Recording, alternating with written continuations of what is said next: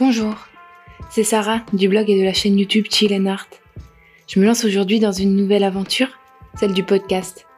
Alors, vous me suivez? Je vous souhaite la bienvenue dans le podium. Deux fois par mois, je partagerai avec vous mon top 3 des livres selon un thème que j'aurais choisi. Alors il n'y aura pas forcément d'ordre de préférence, c'est juste que selon moi, les trois livres méritent leur place sur le podium. Selon les thèmes abordés, je n'aurais pas forcément lu assez de livres pour pouvoir en choisir trois dans une longue liste. Mais si j'en parle ici, c'est qu'ils m'ont plu et qu'ils vous plairont, je l'espère.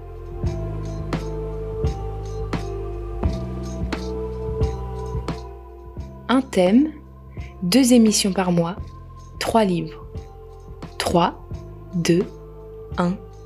Alors, qui mérite sa place sur le podium?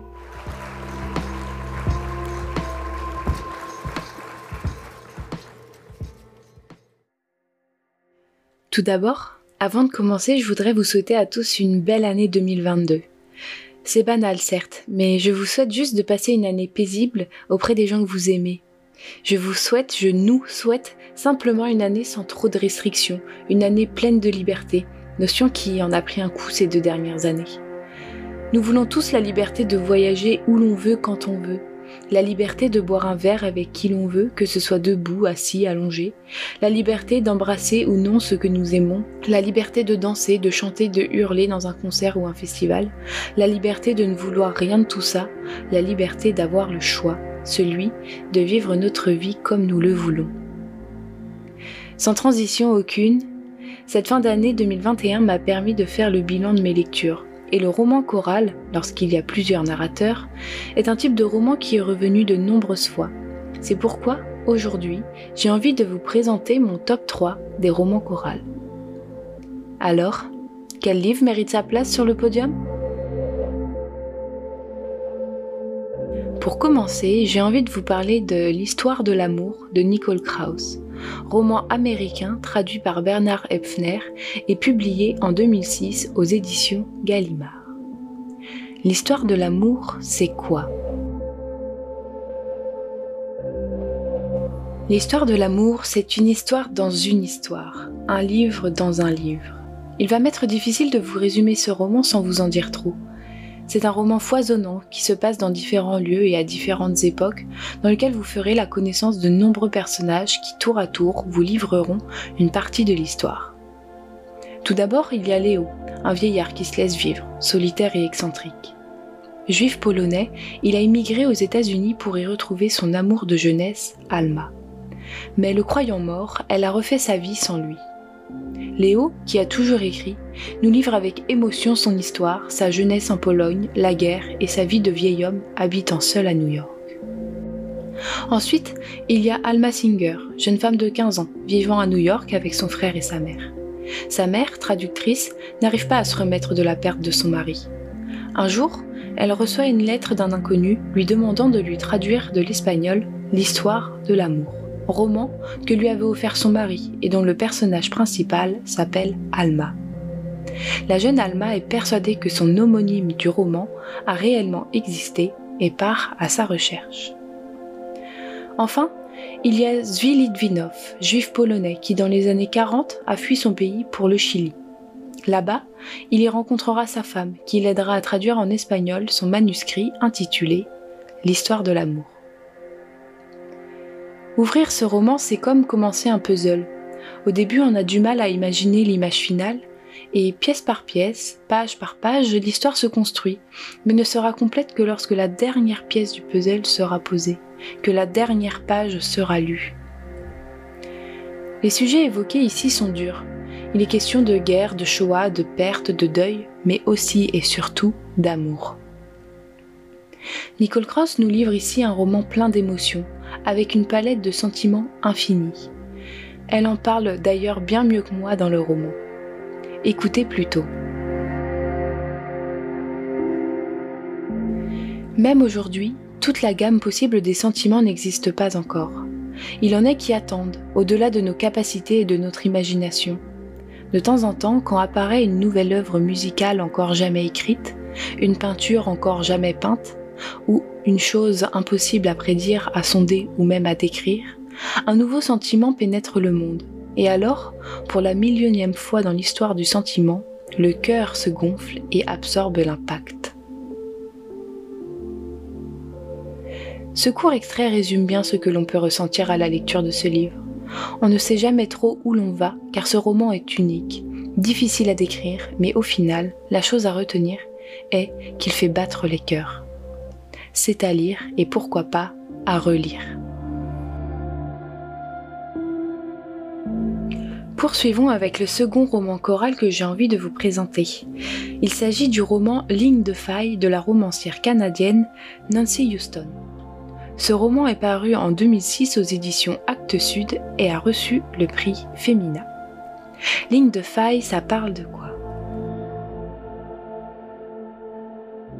Découvrons quatre narrateurs, quatre enfants de quatre générations différentes, ayant pour seul point commun leur sang. Ligne de faille est une histoire de famille, et pour comprendre cette histoire, il faut remonter dans le temps et découvrir la vie de Sol, 6 ans en 2004, de Randall, le père, 6 ans en 1982, de Sadie, la grand-mère, 6 ans en 1962, et de Christina, l'arrière-grand-mère, qui avait 6 ans en 1944. À chaque période traversée son lot d'événements historiques, guerre d'Irak, Seconde Guerre mondiale, etc., qui auront des conséquences directes sur les générations futures et qui seront à l'origine de certains secrets de famille. C'est un roman très intelligent, construit un peu comme une poupée russe, où tous les pans de l'histoire de famille sont imbriqués les uns dans les autres. Il faut le lire jusqu'à la dernière page, un peu comme on ouvre la dernière poupée pour connaître la famille au complet. J'ai beaucoup aimé la construction de ce livre et sa chronologie en marche arrière. J'ai apprécié par exemple de découvrir la jeunesse de Sadie après l'avoir connue en tant que grand-mère. C'est un livre qui est écrit à l'envers et c'est ce qui fait sa force. Nancy Houston est une grande romancière et cela se ressent. Dans un même roman, elle arrive à écrire de quatre manières différentes afin que l'on distingue bien les voix de ces quatre personnages, tous très différents et n'ayant pas la même enfance. Il y a vraiment un vocabulaire et une innocence qui varient selon les époques. Écoutez ce court passage. Je repense à cette idée de théâtre et me demande si au fond les gens ne passent pas leur temps à jouer des rôles, non seulement lors des mariages, mais tout au long de leur existence. Peut-être qu'en conseillant ces fous, grand-papa joue le rôle d'un psychiatre, et en me frappant avec la règle, mademoiselle Kelly joue le rôle d'une méchante prof de piano. Peut-être qu'au fond d'eux-mêmes, ils sont tous quelqu'un d'autre, mais, ayant appris leurs répliques et décroché leur diplôme, ils traversent la vie en jouant ces rôles et ils s'y habituent tellement qu'ils ne peuvent plus s'arrêter. Les personnages, les enfants que nous dépeint Nancy Houston ne m'ont pas laissé indifférente. Certains m'ont touché par leur intelligence, par les questions qu'ils se posent, par leur douceur, leur innocence. D'autres un en particulier m'a dérangé par ses réflexions limites et son comportement. Mais que ce soit positivement ou négativement, ils m'ont fait ressentir des choses, et c'est ce que je recherche lorsque je lis. C'est un récit fort sur des sujets tout aussi forts et importants tels que l'identité, la filiation ou la guerre. Pour finir, le troisième roman dont j'ai envie de vous parler entre, contrairement aux deux précédents, dans la catégorie roman policier. Il s'agit du livre Un pied au paradis de Ron Rash, romancier américain. Il est paru en France en 2009 aux éditions du Masque et traduit par Isabelle Reynarez. Un pied au paradis, c'est quoi? Direction les États-Unis au début des années 50 dans les Appalaches du Sud. Sur cette ancienne terre cherokee où une compagnie d'électricité rachète un à un les terrains de la vallée afin d'y construire une retenue d'eau, bientôt, un vaste lac recouvrira champs et habitations. Un jour, le shérif Alexander est appelé pour un meurtre, celui de Holland Winchester, le voyou du coin. Malgré l'absence de cadavre, sa mère en est persuadée.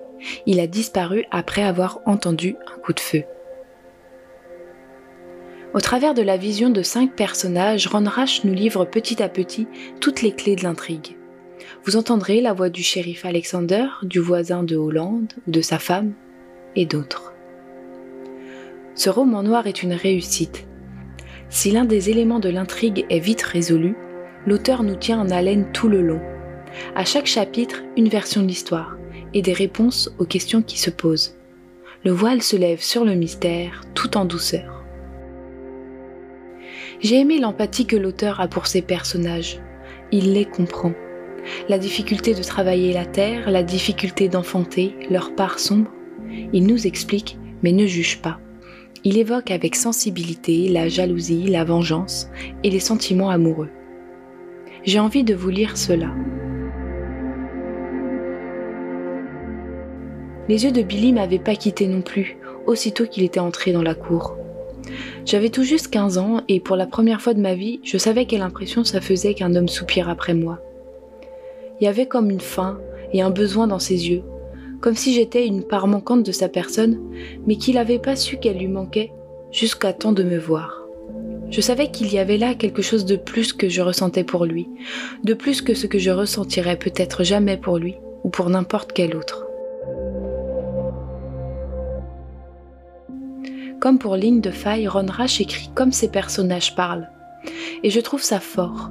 La plume de l'auteur est puissante et poétique. Il nous emmène au cœur du mystère mais ne nous laisse jamais de côté. Pas un seul moment je ne me suis ennuyée. Alors si vous cherchez un roman noir, une atmosphère pesante, un livre qui se dévore et se déguste, ne cherchez pas plus loin, c'est Un pied au paradis.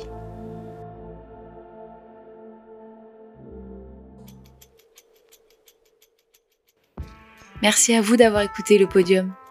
J'espère que cette émission vous a plu. C'est tout nouveau pour moi. Si c'est le cas, n'hésitez pas à vous abonner au podium sur vos plateformes de podcast ou de streaming.